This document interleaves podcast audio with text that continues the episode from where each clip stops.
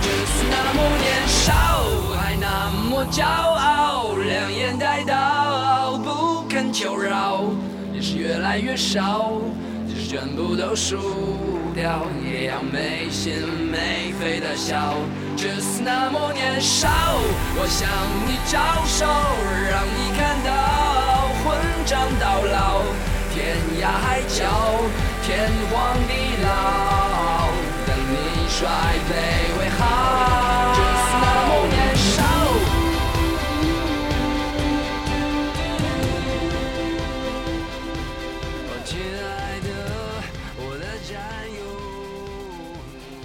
嗯，今年其实有一部蛮火的电影叫《人生大事》，是由朱一龙和一个呃小姑娘叫呃杨恩杨恩佑一起去呃主演的这部电影。然后呃很有趣的是，这部电影的话，它其实是主要取景于呃或者说它的背景是发生在武汉的。然后我钉子都作为武汉人都看了这部电影，然后我是觉得说，嗯、这部电影它能够很好的体现出武汉这个城市以及城市的这个精神，但是钉子觉得就是他觉得正好相反，所以今天呢，我们就请到了小荣，他其实是一个一直就是只要有时间买了随心飞之后都会飞回武汉的这样一个武汉人，所以我们今天就想呃三个人一起聊一聊这个小荣先跟大家打个招呼。Hello，大家好，大家好，我是小荣。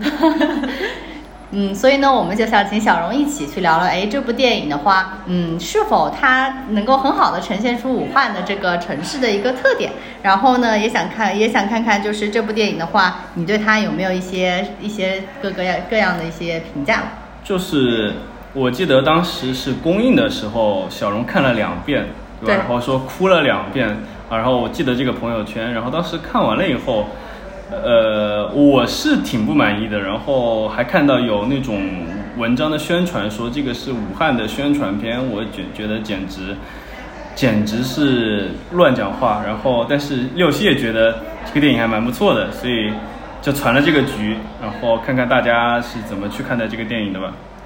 呃，我可以先抛个砖吧，我讲一下为什么我觉得这个片子它很好，以及武汉在这个里面扮演了什么角色。就是呃，首先，呃，殡葬师这个行业在中国传统的观念里一直是个不是很光彩的行业，但是呢，它又是一个非常重要的，每个人的一生里面都会或多或少遇到自己亲近的人，那需要通过殡葬师的手，然后去去往呃另一个世界这样的这样的一个一个定位吧。嗯，然后我觉得武汉在这个故事里扮演的一个很重要的角色，就是让这个故事变得比较的呃实，就是它很有烟火气，所以你就发现，在乱糟糟的那种市井里面，在那些杂乱的小巷里，在那些充满烟火气、叫叫嚷嚷的那种声音的早餐里面，早餐摊里，它都能够去沉淀出我们真实生活的一种状态。所以殡葬师的故事是真正的。呃，和我们走得很近的，它不是一个很虚、很虚的一个悬浮在空中的这样的一个工一个职业。就我觉得，就是这个故事看了之后，它让人觉得就是很贴近你自己的生活，而且很热闹啊、这个是我我的一个感觉。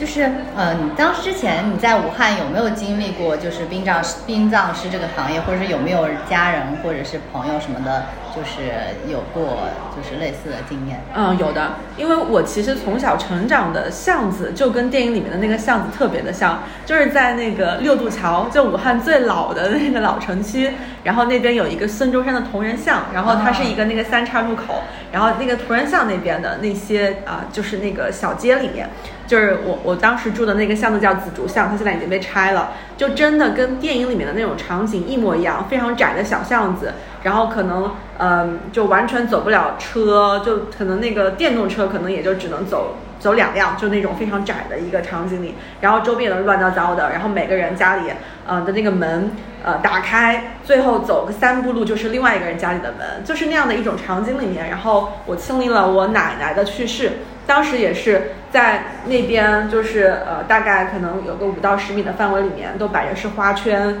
然后晚上那个殡葬师他们那些呃那个乐队，然后过来奏哀呃奏哀乐，然后嗯、大家在那儿守夜，然后那个时候我还不是特别的懂什么是死亡，但是就会能感觉到那个场景它很肃穆，而且对于孩子而言，它有一种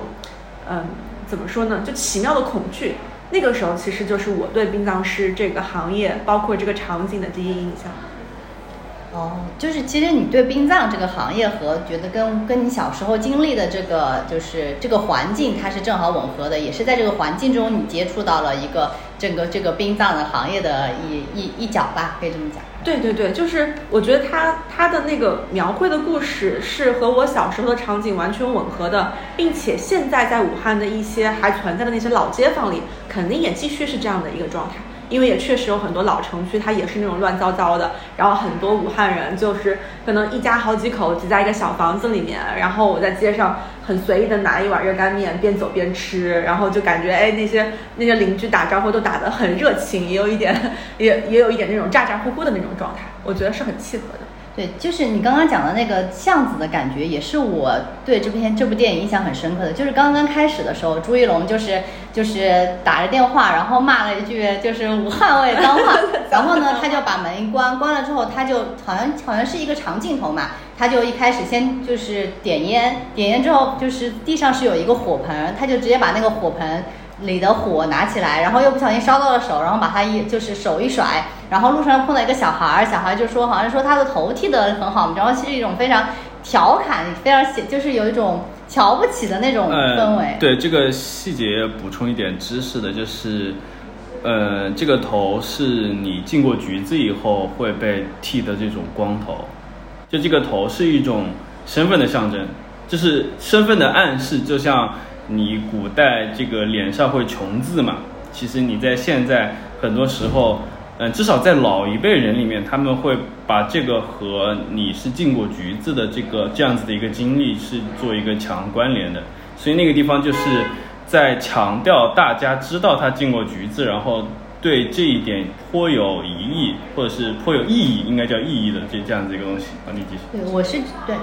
我是觉得他这个两这里的几个点特别的真实，就把这个人立起来了。对，就是我觉得我好像小时候巷子里一定有一个这种类似的进过局子被剃过光头的这样一个混混混混的男性。然后同时呢，大家也会有一点善意，就就是怎么说呢，就是有一点去调侃他，觉得呃，就是有一点点瞧不起，但是也不会特别恶意的去害这个人的那种感觉。然后第二个呢，就是他混混这个点，就是他那个点火的地方，我会感觉他其实点火不是很熟练。并不像那种我们想象的黑道老大哥那种，嗯，就是拿起很优雅，然后很帅气的去点个烟。他他拿着那个烧纸，但是又不小心把自己手烧了，然后甩一甩手，就是他还是有一点点笨拙。这个是我体会到的这种在武汉巷子里生活的那种中低层的男性的一个这个镜头很明显，它的它的意涵是在解释他的这种不敬。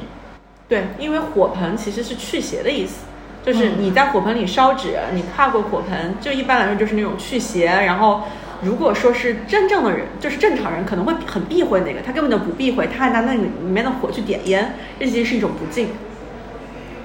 当然，也可能是因为他自己从事这个职业，所以他不在乎。对，但其实对，就呃两点嘛，一个是刚刚说这个人设立起来了，我就说对吧？作为一个武汉话原教旨主义者，他。没讲两句话就就露了底，虽然朱一龙是武汉人，但不知道他露了底，对吧？说是把毛巾给我，我刚刚还讲应该说有福字是吧？应该是福字给我嘛，对吧？然后关于你刚刚说他做的这个职业，其实也是我很不满意的一个很重要的点，就是电影的名字就叫《人生大事》，然后他老爹。两次还是三次提到了这个点题的点嘛，就是人生处死无大事。嗯，但其实整部电影完全没有讲到为什么是人生处死无大事。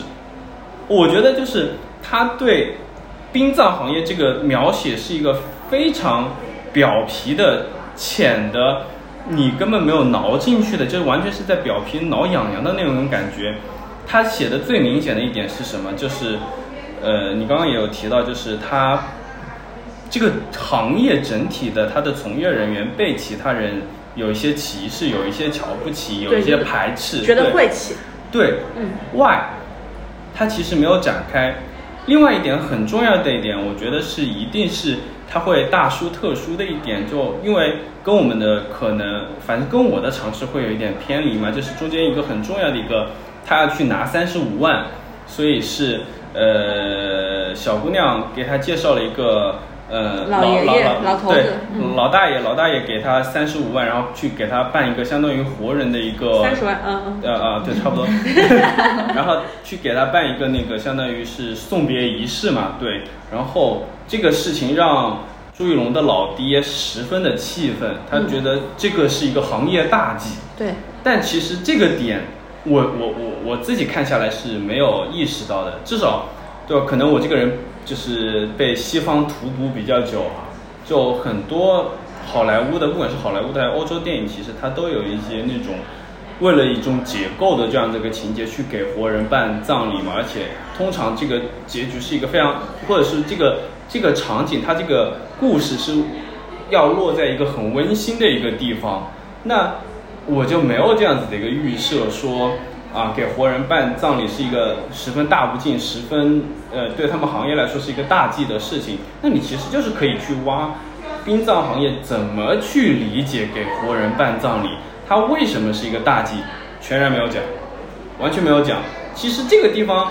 呃，一个是为什么这样去讲去理解殡葬行业，另外一个是他老爹对这个事情这么生气，以及他老爹嗯对这个行业的一个敬重。其实朱一龙的他想写出来的那个人物胡光也是一个对这个事情魂不吝嘛，就完全不管嘛，对吧？就是毫不在意，他就是一个捞钱的门道，是他为了得到这个房子的一个呃，相当于暂时性的一个妥协的手段而已。到他最后去给情敌去完成那个呃，相当于是最后的一个整容的一个呃行为，来凸显从他那个以后他是。彻彻底底的进入了这个行业，是一个这个这个行行当里面的人，他对这个行业有了真正呃敬重的认识，以及你就说他他认可自己了这个身份，这个变化，他其实也他是想去完成这个东西的。那我敬重的是什么东西？不是一句“人生无死，呃，处死无大事”这句话你，你本身你怎么去解释它？你怎么在这个电影里面去展现它？是。其实才是这个人生大事的一个重要的一点嘛，而且其实我明白导演，导演也是编剧嘛，他其实想通了这个事情的，就是孔子那句话，就是呃，未知生焉知死嘛，所以就是小姑娘她其实是她去养育她，就是一个培养生的一个过程嘛，所以这个对比其实大家都明白，人生除死无大事以外，其实就是说你要去看到这个生，所以你才理解这个死。但他其实没有没有，就是你你怎么去养小孩子，没有和这个死的这个反思联系在一起。他其实和养小孩子的那个反思都做得很差，你不觉得吗？就呃最后那个场景，我我当时就吐槽说，这是这简直是一个落后观念的一个象征。为什么就突然就送送走了？这个这个和你，我不说是不是先进的，就它体现出来朱一龙其实就朱一龙那个角色在这个地方，他对这个什么是生的理解是一个很奇怪的一个点。他似乎理解了他爱的那个小姑娘，他会愿意做他的爹，但是又把送出去，就是他没有去理解，他没有展展现开这两个地方矛盾，他是矛盾，他可以可以在一个人身上体现这种矛盾，但他对生的理解他就模糊掉了。我不知道的重点在哪里，他怎么去理解生？到底是到底是你这个爱很重要，还是说？对吧？他他他的一个找到他自己亲生母亲怎么怎么样，我连他这个行为为什么我都不理解，所以我不知道他这个应该怎么去总结，很重要。那我没有这个东西了以后，我其实是不知道你怎么去解释，就导演和导演及编剧他怎么去解释这个人生大事这一点。我我我觉得呀，你刚才说的那一堆可以分成两个部分。嗯第一个部分是你怎么去理解电影的艺术性，包括它的嗯，就是透彻性吧。我觉得是这两点，一个是解构，我们说怎么去解释人生处死无大事，或者说怎么去解释呃，我我活人为什么不办葬礼？那这个里面确实它可以去再给你摆出更多的一些呃习俗风俗嗯细节，这个是导演做的不够好的地方。但是就算他没有给你讲这么多的背景，其实你也可以认为这个就是一个传统的风俗，因为我们作为人，我们当然明白一个人的人生走到死就是终结了，这个其实是一个 common sense。然后第二个就是，确实好像就是有一种避讳，死是不好的事情。死就是，就算在中国古代，也是那种最下等的人去做那个殡葬师或者检视人这样的一些职业。所以对我们而言，这个可能就是一个常识。那活人办葬礼当然是一个非常大不敬的事情了。这个我觉得可能是可以从这个角度去进行一个解析的。然后也包括你前面说的那个，哎，他他爹跟他没有那么多的一些沟通，那你可以看他们那些用手写的那些舅舅的笔记，这个我觉得很多是一个师徒传承的那种感觉，就是一个风俗一个民俗，它有时候可能并不需要你去解释的那么细，但是它放在那里面，你就能有一种朦胧的一种意象在那儿。我可能不需要了解那么我觉得真的，就你讲到笔记这个点，我真的觉得你笔记但凡有一点真的内容出来，它其实都是一个非常好的点。但它笔记只有一个，就你说的就特别明显的一个意象在那边，然后它是一个空洞的，完全没人谈那个笔记的内容是什么。最后他老爹吐槽也说这个字写的太差了。他后来的自己的这个笔记是记得是吗？就是就是看就是干了什么嘛，每一天去收了谁嘛。对我特意就是笔记，当时就是朱一龙好像是有一天他回去去翻前人的笔记的时候，我特地按了暂停，不好意思，我是流媒体看的。然后上面就是大概就是写的今天送了哪个爹爹，送了哪个婆婆，但是就是一个事实的记录。但是如果我不暂停，是绝对看不到这个文字的。所以它更多的是一个意象的存在，而不是说真正的说里面的内容是什么。对，其实我因为觉得这个重重要的点，就是因为它正是体现朱一龙，我我前面讲他的人物弧光，就是他怎么去理解，就是从一个把这个当一个求生手段，变成他真正尊尊重尊重，然后愿意加入的一个行业嘛。所以这个刚好就是体现他理解的一个一个过程，所以它是一个很重要的点。然后刚刚你提到说，对，就是呃，普通人是觉得这个是一个晦气的东西，是一个想要避讳的东西。那么就我刚刚讲的，但是行业里的人他是有一个很强的那个身份认同，就是他首先要尊重自己，尊重自己做的这个事情，他能给自己带来那个自尊，才会有这样子的一个对行业的一个身份认同嘛。所以你可以看到，那这个自自尊，它其实是和我们通常的一个我们想避讳的那个情感，它是有一个矛盾的。对。所以这个矛盾在哪里？它是怎么产生出？大家都很想避讳的事情，他能做出一个自尊、自尊出来的，那其实这个地方就是最闪光的一个点。对，但其实这个背后的逻辑，我们每个人都很清楚，就是你每个人都会死，那死你是要有后事的，所以你一定是需要这个职业的。但是你需要，并不代表着你就想去做它，你还是觉得死是个晦气的事儿。不不不不，我觉得，因为我明白你的意思，我明白你的意思。我的反对的意见就是说，它不是。那个自尊绝不是因为他是必须要做的事情，他就能够自然产生的。我讲一个非常俗气的，可能都有一点不正确的话。那街边的小贩在很长时段时间段里面，比如说我们小时候讲呃职业呃尊尊重的时候，最喜欢举的另外一个例子就是我们总喜欢说，就有一点。这个歧视的意味，那个词啊，就是扫大街的，嗯，对吧？那它也很必要啊，对，对吧？我再往前面讲，你看我们小学的时候那种劳动思想课里面，总是说某个人劳嗯是劳动模范嘛，他会干嘛？他乐于助人，他劳动模范的时候，他就不是总有一个我们武汉的一个劳模，就是他是做那个化粪处理的那个工作的嘛，对，文天祥。哦，sorry，sorry，sorry，咔咔掉，见到见到见到，嗯，就是反正是有一个人，我记得。嗯，对。然后吴天祥，吴天祥，吴天祥，吴天祥，对吧？对啊，那你能从，就说你从这个上面广泛的掏粪工，他有一个自尊在里面嘛？你很难说有这样子的一个自尊。对。他其实，所以你说就是说他必要这一点不能够成为你。获取身份认同的一个很重要的点，那么其实它是有另外的点在里面。当然，这个不是一个很简单的点。这个也就是说，呃，我对这个电影不太满意的原因之一，就是它在宣发的过程中，很多时候在希望走那种探讨人生主题。当然，这有一点俗套的，就是大家觉得一旦是探讨人生主题，它可能就是一个偏文艺的电影。但他根本没有去探讨，他给出的就是我说的挠痒痒的，这是一个很简单的答案，就是你在看电影前我就知道这个答案了，对吧？那所以我会不满意，因为他就是挠痒痒的答案。对，但是挠痒痒是不是就没有意义呢？比如说之前我非常喜欢那个那个皮克斯那个《寻梦环游记》，就 Coco，嗯那个电影每次看了我都会哭，但是在看它之前我也有预期，它就是讲亲情，就是讲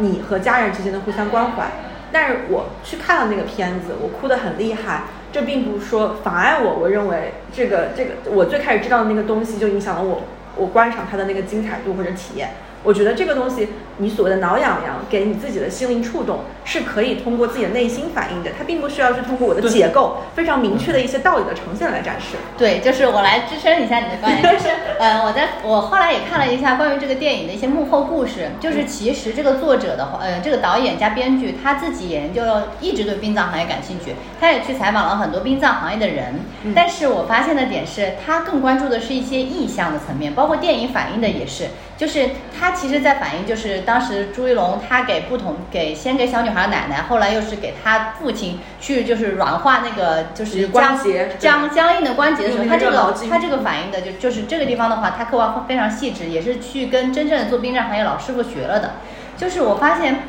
在你们两个讨论的时候，我发现这这部电影它很注重的是表表现这些现象和细节，对但是真正的说它这个理性的一个分析，它怎么样去实现这个精神，就是这个认知的跨越，它更多的是通过这个。意象的展示去来感染我们的，但它这个道理就是有没有说清楚的话，有可能它通过意象就已经能够感染我和小荣这样的人了。但是，但是他这个故事呢，可能他在逻辑上没有梳理得很清楚，所以钉子就觉得说他还是只是在表面的层面，从一个意象跨到另一个意象，但他没有把这个理说说对透。我，我觉得钉子的预期可能是他希望能够给你把这个理更多的透出来。你觉得他就是要给你讲人生哲理，所以得给得得给你把哲理很细的讲出来。但我们觉得其实这样子所谓挠痒痒式的把意象呈现出来，你也就能够感染我，感动也已经我够了。不，我完全不是这个意思，我完全不是这个意思，就是我完全不是要他坐在那边一个人开始跟你分析为什么这是人生无大，就从言语来讲，当然肯定不这不是言语对，这嗯这就不是电影了。嗯，那他如果拍出来，而且大家愿意看的话，我反倒会觉得他是一个先锋型的行为嘛，就是嗯先锋型的创作，就是你你通过就坐在那边讲话聊天，就像更像话剧嘛，嗯对吧？就是你靠你的台词功底把这个问题展现出来，然后把这个问题探讨下去。我不是这个意思，我不是这个意思，也是要从细节，也是要从细节。关键是什么？你抓到那个，就你要从这个方向，你要从我刚刚讲的那个，你去探讨为什么生死是大事的这个方向去思考了以后，你再去观察生活中，然后你把那个更重要的细节提取出来，更就是更体现这个思考的细节提取出来。他提取的细节是一个很简单的，你任何时候你观察你产生一个异样感的时候，尤其是体现武汉特点的时候，就是这个异样感的这些细节提提提出来拍捏在一起就够了。就比如说，我记得很清楚的一个点啊，就是他们不吃面嘛，就有一次可能是第一次或者第二天哦早过早，对过早，然后嗯就那个那个特点嘛，就是拿一个更小的那个塑料板凳，然后把面放在那个高一点的塑料板凳上对对的。，那是这个我们小时候很很典型的。对对对对对，这就是一个非常武汉的，但是你任何非武汉的人来，你一看到都会，耶，就会感觉到，耶，这个这个东西和我们那边不一样，这个是武汉特殊的，对，这个就非常简单。任何一个非武汉的人来，你都可以看到这个意象的话，你就知道啊，这是武汉的一个特点，它就是简单的地方，就是每个人都能提取出来的点，那个细节其实是简单的，没经过什么思考的一个细节。我就说这种挠痒痒，而且感动和我的挠痒痒不是一个冲突的。感动，如果他一个感动就是人的本能，就是我如果情感充沛的话，我们是很容易感动，而且他他不是说有呃有感动不好，也不是说感动了就是一个好的电影。我有时候甚至会说，一个感动的电影，他是他就是在偷懒，他就在偷懒。我说呢，就我当时，呃，二零年结结束的时候，不是我那个投稿那篇文章嘛，不是写嘛，就是我我的主题就是说，我从我外公去世到我二零年的时候外婆去世，我始终没有流过一滴眼泪，对吧？就是然后到今年二二年又过了两年，在看电影之前我也没流过眼泪，就我对他们的爱从来没有以流眼泪的形式流出来，但是那个小姑娘她在。看着那个烧烧掉的缕缕青烟的时候，对我现在想了也想流眼泪。对，但这个就是一个简单的事情，这个就是一个简单的，就是一个本能的事情。你看我现在去想的话，我就可以流眼泪出来。它不代表它是一个哦啊不，我我我纠正一下，这个场景非常好，这个场景非常好，但是不代表它有一个探索的欲望。就这个场景非常好，就是我去想，我还是会会会会涌出来那个眼泪的那个酸劲。它这个场景很好，但。这些都是我们都知道，几乎都是我们都知道。就我举另外一个例子，就其实我一直在想的一个事情，就是上海宣传片，对吧？今年非常，去年年底出来的，就大家也都知道的上海宣传片，嗯，就那个意志性的一个非常简单的场景，就是那个小皮匠，对吧？It's my coffee time。嗯。我没有看过那个《爱爱情神话》哦，《爱情神话》不是那个徐峥不是总去找他对门的一个修修鞋的那个小小鞋匠，嗯，去探讨这个爱情故事嘛，嗯，然后不是第一次咨询的时候，然后那个小鞋匠就打断了说：“等一等，现在是我的 coffee time。”就比较小资嘛，就是对，就这个这个特点其实也很意志嘛，就大家一看哦，都说哦，这就是上海，对吧？就是它已经是一个固定了的意象。你没有提供一个新的意象出来，它是一个简单的事情。我说的挠痒痒是这个意思。但我我觉得就是煽情或者说动人，这个肯定不是个缺点啊。就是对对，而且他也没有很用力，他是很克制的感动。就是不同的人去看这个片子，他可能感动的点不一样。有的人看了完全不会哭，像我这种泪点很低的，我可能就要那几个场景，我可能就会流眼泪。但是这个其实是导演克制的一种方式，他就把这个故事。很平平淡淡，在一个有烟火气的武汉大街小大街小巷里讲出来。这个烟火气，我觉得你你觉得有烟火气吗？我觉得有的呀。对，其实另一个除了第一个镜头，第一个镜头那个长镜头，它也是就是，呃，运用的很对嘛，就是用那个长镜头来把那个繁忙或者是那个杂乱的那个，然后有活力的体现出来嘛。其次呢，其次我感觉不到，就我感觉不到还有哪个地方有武汉的。还有那个热干面，然后还有他们那个殡葬店里面的各种摆设，破破烂烂的门窗，然后包括有一个特别我特别喜欢的那个日落西山的那个镜头，就是好多那个斜着的那个大的那个楼梯，然后他们朱一龙跟他们抬着那个棺材，然后喊耗子那个镜头，那个每一个地方其实都是武汉的烟火气的体现，而且我也觉得都是市井精神的一种体现。就我我我有一个很重要的问题，就是武汉精神是什么？啊，这个问题很好，就是，就是，就是，嗯，就我看完第一个反应就是和《爱情神话》比啊，就因为他在宣发的过程中很多的时候提到了这个电影和武汉的关系嘛，嗯，所以我很容易想到和《爱情神话》比，甚至连题目我都就想到一种对比，就是你说人生除死无大事，那爱情不是大事吗？爱情不是另外一个大事吗？没有啊，我我并不认为这两个是能够值得相提并论的片子。但是你说是大事，对我的意思就是说，从城市精神的层面来，你看，你可以很明显的，你可以看出来，《爱情神话》就是一个浮在空中的上海上海小资的一个生活，但是它也很在地，就是呃，真正的一个上海人，他能过成那个有钱有闲那个阶级的时候，他是在那边。你一看，你一看就是上海地方，但你。这个武汉电影，你你觉得可以吗？我觉得不行。就是，其实就是想问的是，这个殡葬行业的故事是不是也不是殡葬行业，就是就抛开他在讲什么，就整个这个电影，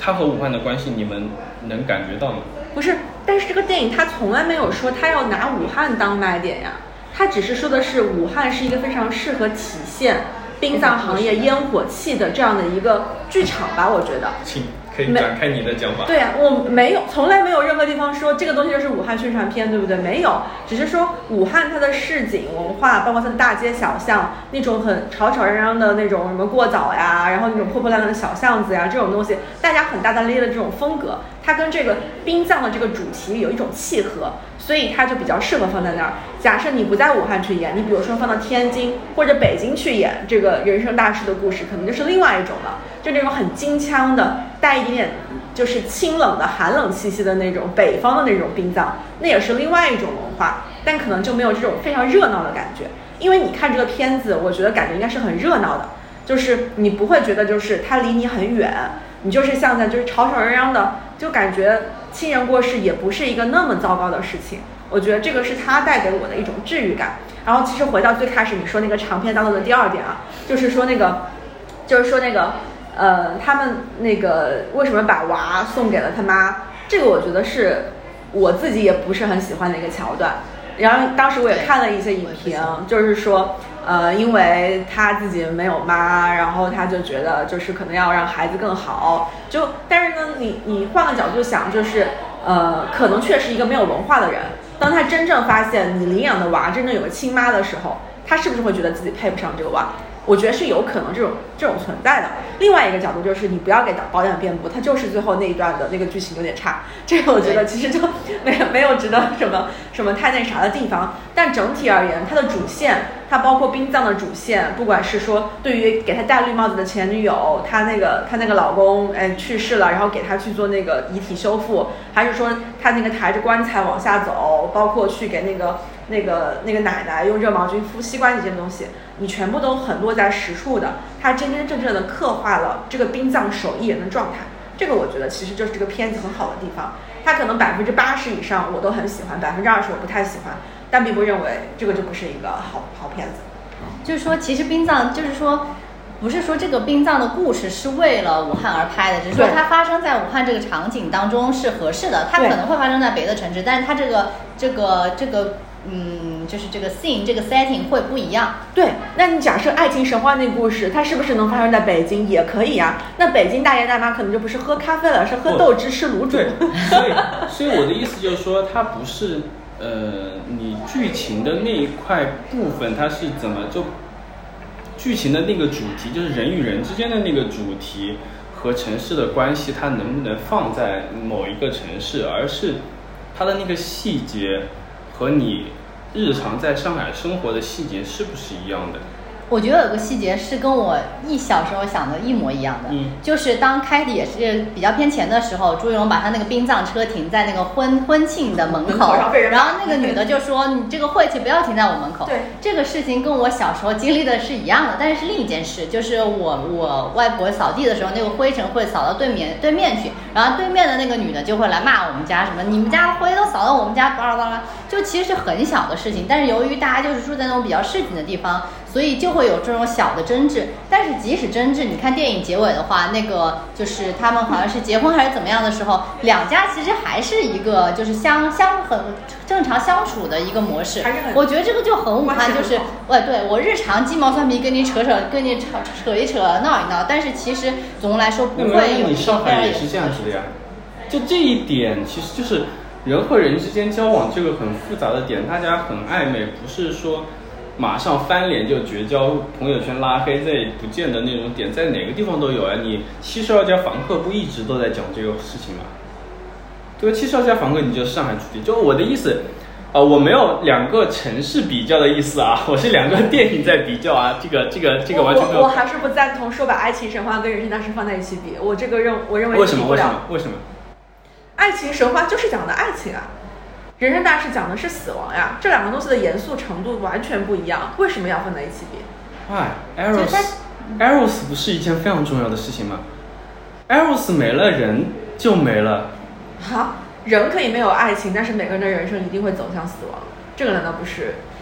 就是我们其实是想讲的是这个电影的主题和城市的关系就首。先，首先，首先好，我我啊，你啊，这个等一下讲，这个马上讲。我就一句话，就是对吧？就是我这种装腔作势，这种文艺腔开出来就可以这样讲，就是当你的爱情死亡的时候，你这个人就已经死掉了。那一个人可以人人生中死太多次了。爱情是个什么东西不？那就是现代文学强加给大家的一种 romance 的幻想不。是不是不是不是，就是嗯你说的那个爱情是一场爱情，嗯哼，我说的是 eros 是爱欲，嗯哼，爱欲就是你怎么去表达你的爱，你的爱情不是对一个人的，而是你会持续的，你可能和不同的人，但都都是你的爱情，对吧？就是，而且很有意思一点，你刚刚讲的这个点，就是我刚刚讲那句话，就想到爱情神话里面老屋，不就是爱情死了人就没了吗？对吧？就是他，他以为他以为他那个念念不忘的那个叫什么索菲亚罗兰，嗯对吧？索菲亚罗兰，然后他听说索菲亚罗兰去世了以后，然后自己回顾了一下自己这场爱情，然后第二天就去世了。那不是酒喝多了吗？你确定他真的是因为这个去世去世了吗？对啊，他浪漫化的表现。他就是这样，他就是这样表现出来，就是你看，这是另外一种说法，就是对吧？当你的爱情死去的时候，你人就死掉了。就是我觉得从结构上，爱情神话肯定比人生大事更完美，因为我们都知道最后那个结尾就是非常的让人膈应。但是这个并不代表说这俩片子就一定说能够放到一起去比，因为一个想表现的是什么？是你在上海，你在你在那个 coffee 的那个 time 里面，你的非常精致的中年人的 romance。然后第二个表现的是什么？是在市井的土壤里面，一个人是怎么走向死亡的，以及那些被人所不耻的殡葬师，他们怎么去兢兢业业的从一个一个的 case 里面去让人圆满的走向这一那为什么生。我觉得这两个不，为什么兢兢业业这一点不是一很重要件事儿。为什么兢兢业业这点是很重要，而且为什么就上海也很也很市井呀？骑自行车，你看他一开始的大概前十五分钟就是在表现老白一天的生活嘛。早上骑自行呃做好早饭，骑自行车去哪边哪一家小小菜饭，对，然后去去挑菜，然后同时还有人问他这个这个菜怎么做更好吃，然后再去采购一些自己的衣服，为了自己的一个，这很生活化呀，非常生活化。而且你看他和他和马伊琍第二次见面的时候，不就是被拉上去修灯嘛？嗯你看他其实那一段的隐喻就很好，就是你光外外表小资的那个光鲜外力的，你看老洋房外面修的漆的多好，对吧？做的超级有腔调，一进去就是那种昏暗的老旧的那个，你踩了楼梯都会嘎吱嘎吱响，然后你要去换台换它的那个吊灯，这那个就是一种对比对，我觉得腔调这个词阐释，对腔调这个词形容的非常好。爱情神话讲的就是腔调的爱情故事，而你在人生大事能看到任何一点腔调吗？我不认为，这个就是这两个电影的截然不同。不但人生大事你能看到什么吗？就我看到的所有都是它非常符号化，然后联系不在一起。就我我一直都在讲他为什么就我不满意他的地方，就是他讲了大家看不起，就是大家会有一些歧视这个行业。我觉得不用讲，你都能知道呀。每个人？看到那个最开始那个厕所里面那两个小的纸娃娃的时候，不都一惊吗？但是小朋友被吓得不敢上厕所，我也害怕。就大大人进去一看那那个黑对，漆漆的里面两个纸娃娃，所以他大家都觉得晦气。敬重这个行业？就行业内人怎么敬重这个行业，他怎么产生这个身份认同，是一个更重要的事情。你这是至少在我的观念里面，不是说我的主观的一个想法真的能够完全抵消掉外界所有的各个从各个细节上都来歧视你的这个这样子的一个判定，就是我的我认定的人他没有那么主观，他没有主观的那么强大。只要我认为我自己做的是有尊严的事情，那我就会去做。就像我我一开始讲的，我们从小接受那个道德思想课，他一直在讲所有的职业都会有他的一个尊严在嘛，他都是在为这个社会做贡献嘛。那这个你会做吗？就是有多少人会觉得自己真的是因为，呃，真的是因为我保有这样的一个这样子的一个认知，然后我就会去从事这件事情嘛？因为你这个认知不足以，它是一个非常主观的东西，它不足以真的克服掉你客观的所有，一个是其他人的一个观点，一个是就比如说那个呃，我我如果是一个啊，不好意思，就是可能有钱起身，就是一个掏粪掏粪的这样子的一个工作人员的话，你整天生活在一个，就你的工作场景就是污秽的，它这个东西它它是一个客观的，在怎么样在消解你的这个尊严。对我觉得这个要从两方面讲。第一方面是你的工作里能不能给你成就感，这个肯定是有的。这个片子里也有很多的场景去体现出来，不管是那个小女孩儿，就那个去世的小女孩儿，那个爸爸妈妈，我我说的？成就感，我说的成就感就是我说你主观认识，就是这一个主观认识够不够抵消所有外在的？它不够的。对，但就是你从你经手的一件一件丧事里面，你都能够去感受到那个家属对你的感谢，这是第一件。你的成就感不只来自于内心，也来自外界的肯定。第二件就是为什么我一定要给一个职业套自己的自尊跟认同？因为他们我为什么需要呢？因为对于那个从事那个的人，他可能没有那么多文化，他不会想那么多。我是一个掏粪工，我是一个殡葬从业者，我认为我自己的职业很崇高吗？我没有这个想法。我知道的就是我有一个手艺，我有个职责，我把它传承下来，我一件件的做好就可以了。不是，我为什么要要有一个那么高的利益呢你？这点说的非常好，正是啊某某种程度上来讲，正是因为此，所以他这个尊严一定是绑在更大的一个概念上面的，它一定是绑在一个有超越性的概念，它才能产生这种尊严。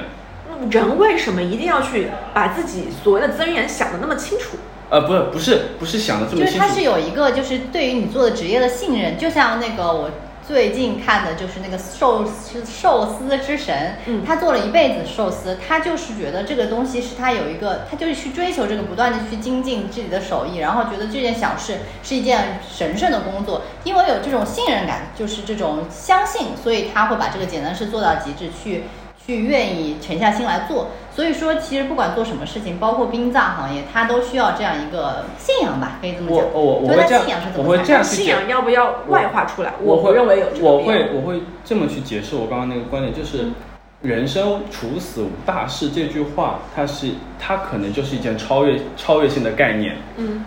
对，但怎么在，就是说你刚刚问的那个问题特别好，就是说我需不需要真的一个作为一个像学者这样的一个反思性的理解，把这句话真的理解出来，然后我可以通过语言穷理的方式把它讲出来吗？不需要不需要，对，不需要。那我为什么说，但他仍然需要这个理解？他的理解是怎么产生的？是他在日常工作中，他不断的发现一些细节和这个超越性，在验证这个超越性的概念。那这个片子里确实是有很，多就是这个细节我觉得这个细节就是没有体现出来，就是有的呀，就是不管是小女孩的那个爸爸妈妈，对吧？还是她后面的那些其他的一些人，都会对他们充满感激，因为他们让他们亲人感激平平安安、体体面面的走完了最后一程。这个东西为什么是一件大事就？是他感受到了我的这个职业是能够给被人带来幸福的，或者让人去被，就是说它是重要的，并不是我嫌我瞧不起的事情。他他就因为死这件事情很重要，对他人很重要，你死人能够被善待，就是被尊重很重要，所以显示出他这个死的主题让自己的职业也变得重要了。当然，可能他的剧里面没有体现的这么明显，但是回答这个问题，我觉得他回答了这个问题。这是我我没有特别去把这个东西想出一个正面的答案，然后然后讲出来，所以可能说服不了你们。但是啊、我我这是我的问题，对，这是我的问题。另外，刚刚还有一个就是说，嗯，比如说《爱情神话》，它因为它是一个比较小资的一个城市的一个中产或者什么样子的，它能够表现他在上海的能够表现城市的这个精神嘛。其实殡葬师现我在人生大事里面的话，他这个朱一龙的这个人的设定，我会觉得他也能表示武汉的这个精神，因为呃，一个是符合包括我小时候小时候的一个记忆嘛，就是其实有还是有很多这种生活在中下层的一个人群的，也有很多像他这种做着不是特别体面的一个生活的人，所以他就像我们小时候路上隔壁的邻居的哪个哪个哪个哪个叔叔或者哪个伯伯，就是他就是融入在我们生活中一部分的对一个境况。对如果你像老白就不可能生活在就不不可能生活在身边，武汉，相反，像？像像朱一龙的话，他也不一定能够生活在上海，就是对为什么？我觉得可以啊，就你们对上海的历史不够了解而已。就当当下嘛，好吧，嗯，就是他觉更多数的人是处在那样一个状态的。对，所以我这个没有武汉认同的一个人，所以问你们这个问题，就是你们觉得你们个人经验里面这个武汉精神到底是什么？就你们，呃，我都你们可以随便讲嘛，然后看我能不能理解他和这个人生大师之间关系。他可以没有没有关系，但是因为我自己真的是没有一个城市认同，没有任何城市认同的一个人，所以我特别想知道你们眼里面那种武汉的那种精神在哪里。我觉得一个城市的精神可能是比较难用一个精炼的话概括出来的，但是你可以通过人的不不停的故事嘛，就不同的故事其实拼凑出来对，的。你可以通过人的表现的形式，包括他的形，就是就是这种形式方式，你体现出部分那种精神的面貌。比如说武汉人可能就是大嗓门，然后风风火火，然后脾气可能也不是很好，但是非常的直率，而且可能不是很记仇，就是你那个脾气来了就来了，然后去了就去了。然后呢，也比较包容，因为以前就是一个码头文化，是那种很市井的那种状态。就我觉得我只能通过就是一些外在的东西去描述我内心的那个武汉的精神，没有办法去很实际的去你说的这个，你。说的这个，刚好我们今天下午在来的路上就遇到了一个它的反面表现，嗯就是残忍，嗯就残忍。我们坐那个公交车，就是从嗯就吉家嘴的那个那个那个路口转弯的时候，有一个女人她没有遵守交通规则，然后她直接横穿过来嘛，然后公交车马上一个急刹嘛，所有人都被都被甩出去了嘛，就也没有叫甩出去，是都被武汉话叫怂了一下嘛，对吧？嗯然后瞬间后面的一些人就开始议论起来了。嗯他们说的是什么呢？就说这个女的太不注意了，然后说这种事情她又没在斑马线上，她自己闯红灯、横闯呃马路，那即使司机就闭着眼睛压过去，嗯司机也不用负一丝责任。他说这是路人负全责的。嗯对，我觉得这个话，这个话在我这边可能我我现在会觉得就有点残忍了，有点残忍了。就为什么就你你在聊的是一个生命，我不管他做错了什么事情，他是做错了事情，但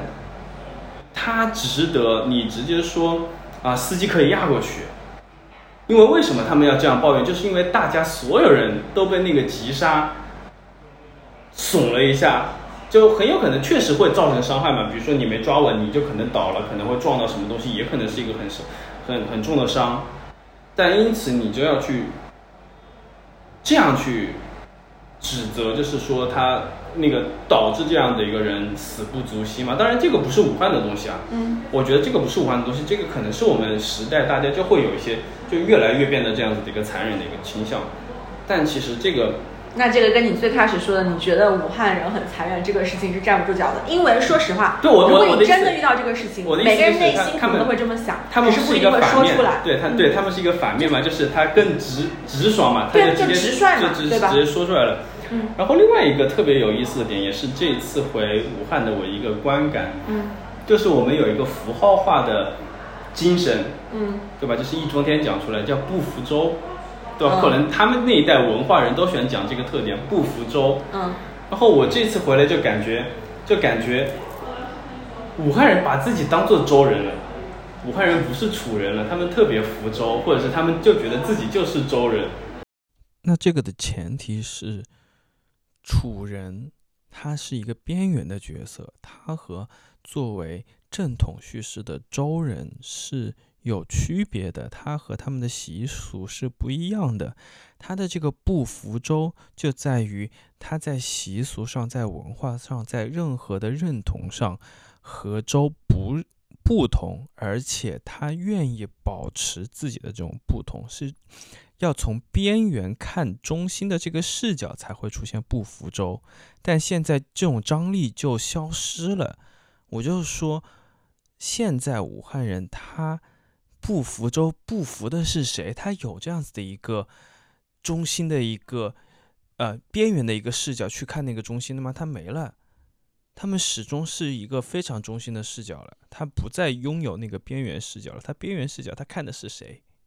这个东西可能就是因为疫情带给这个城市的后遗症，就是那种多管闲事、热心肠的那种那种状态，所以他想提醒你对你好，对别人好，所以让你戴口罩。我觉得这个是你对防疫的不满，而跟我们今天讲的这个话题没有什么关系。我的意思就是这样，就你特别福州呀，就你其实在上海，都没有这样的事情的。你这个是跟偷换概念。对，不服众就是，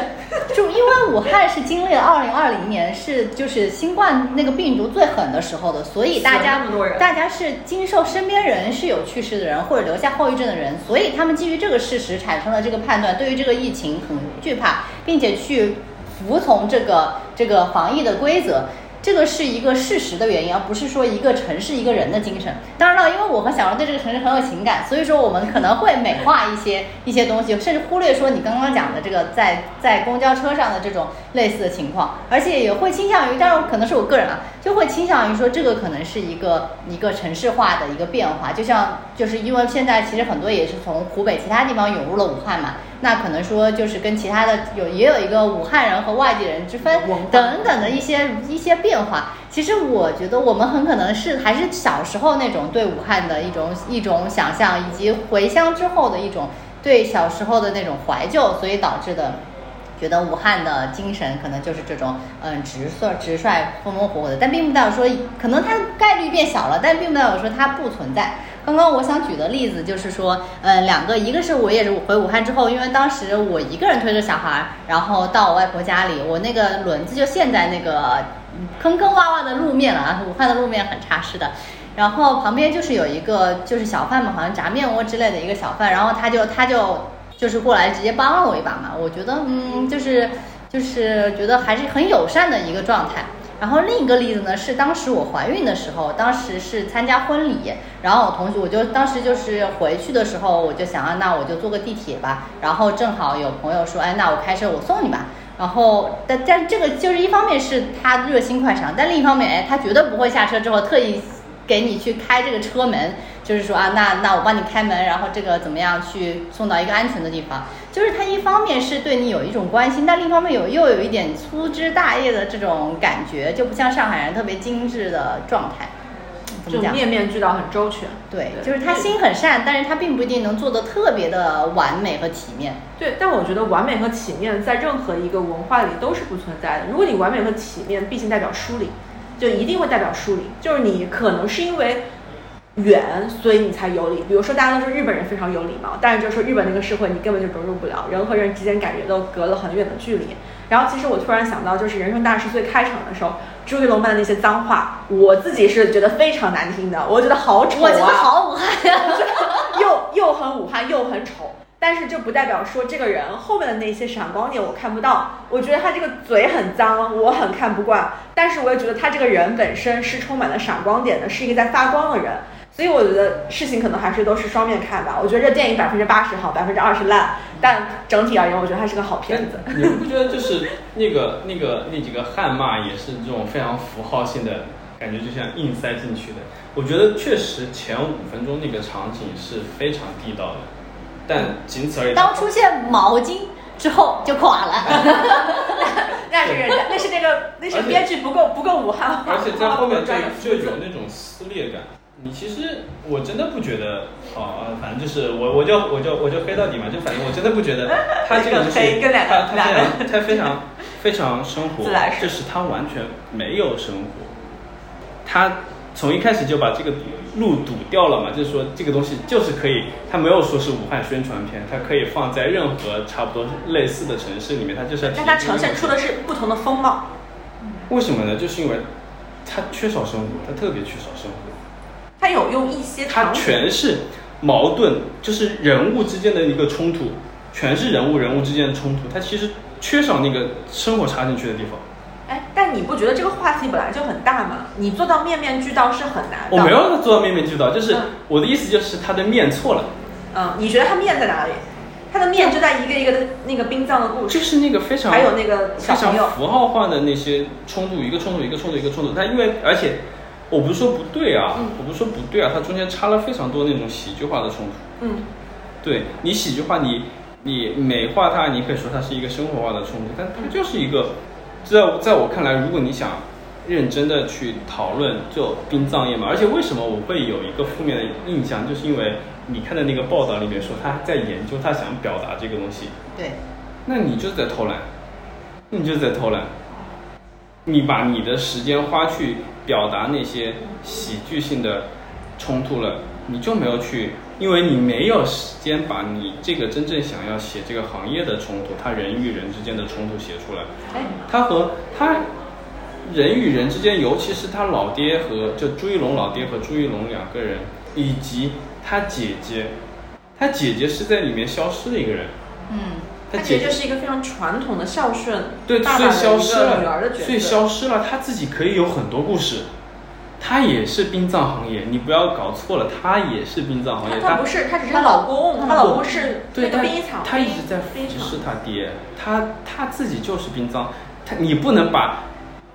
这样子的一个周围的一个 supporting role 把它排除出哎去，。但我就在想，你说的这些故事，它都可以往外扩展，但它也稍微用了一点话术去圆了一下，比如说他姐跟他前夫的那个故事嘛，就是这个里面，我觉得是有很多很多的东西可以去扩展的，也可以考虑说不要加那么多的喜剧。但是一个电影它在设计的时候，它要考虑传播以及大众的接受度。如果说你没有这么多喜剧，我全是一个很严肃的故事，会有全家欢的人去看吗？会像现在这样子，小朋友也能看，大家也都能看，会所有人都能去看吗？会，那我我觉得不会，因为就是我，因为大家都喜欢喜剧因为一开始就就你讲的就是嗯，那些感动的资料，就那些感动的资料，他就会把他的口碑提上去。就是那个感很好呀对对对，我的意思就是因为因为嗯就是那些感动，它其实不是靠闹剧，它是靠感动的资料让他的口碑上去的。嗯，对，所以你那些感动的资料放在那边，你全可以去讨论一点严肃的，你可以温馨一点，你可以走温馨的路线。严肃不代表不温馨，不代表它就是一定冷峻的去讲哎。你可以温馨的、严肃的去探讨这些东西，然后那些感动的资料，就比如说真的就我那个那那一点讲出来，那肯定大家口碑也不会差，也会去看。那你你希望去替换什么样的情节？它里面搞笑的都是跟小朋友一起的，但冰葬基本上没有什么搞笑的情节，对啊，对啊，对啊，我就是你，你就是想把整个小朋友的主线全部都砍掉。那不是啊，你小朋友也可以有小朋友的视角呀。嗯你其实小朋友是一个非常呃不可靠的叙述视角嘛，对吧？在文学里面讲，就是不可靠的叙述视角嘛，就没有，我我其实蛮喜欢小朋友的那个，我的我的，我觉得很温情，也很有活力。对，我的意思就是从他的视角去描述，就他就可以有一个反差的一个冲击过来。什么叫不可靠叙述视角？就是洛丽塔，她是第一人称写的，对吧？就是嗯我就是那个官夫，你其实要时刻知道，就是纳博科夫他他的那个我就是一个不可靠视角的，因为他自己就是 commit the crime，嗯所以他自然就会美化这个关系。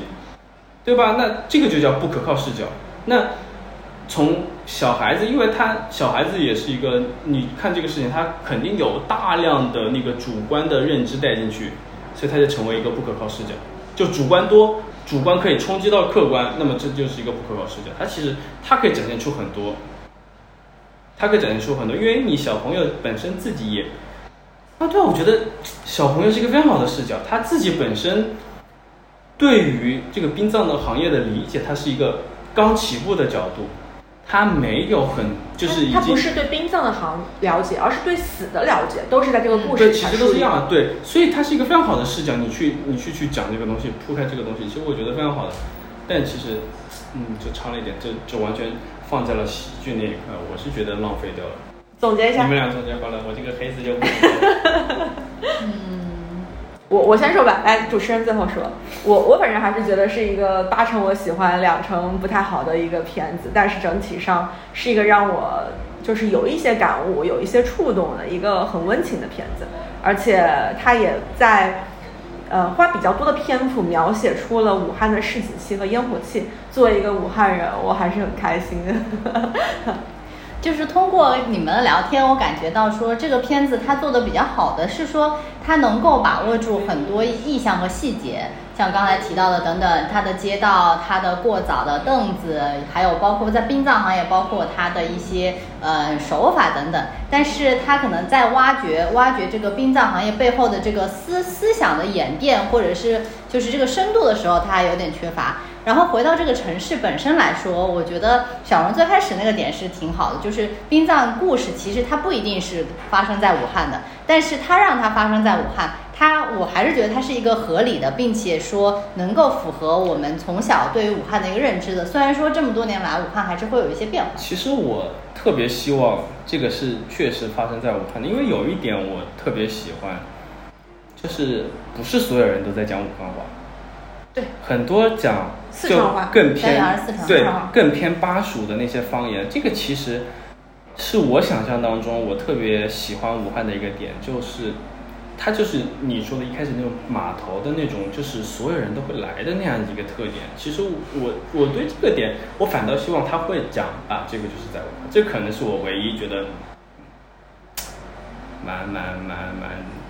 蛮有期待或蛮喜欢的一个点吧。对，我觉得武汉人好像对其他人讲自己的方言没有那么的排斥，就是大家可以随意乱讲。你要是不会说武汉话，你也可以不说普通话。这个好像在其他北方的一些城市是很难遇到的。嗯，但是还是武汉话现在还是越来越不标准啦，还是提高一下标武汉话的标准，好吧？我的特别不标准。嗯，好，好，那今天就到这里，谢谢大家，谢谢大家，拜拜。拜拜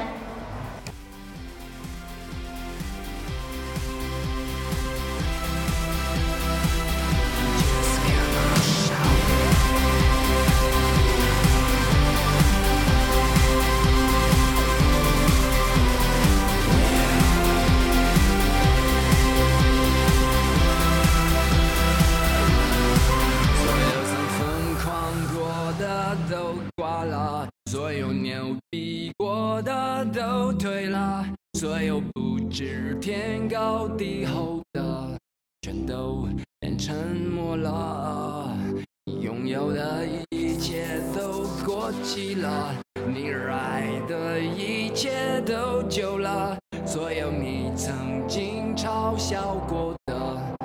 变成他们了。哦，时光不再，也是我们的世界早已物是人非，让人崩溃，也冷心灰。有时你怕，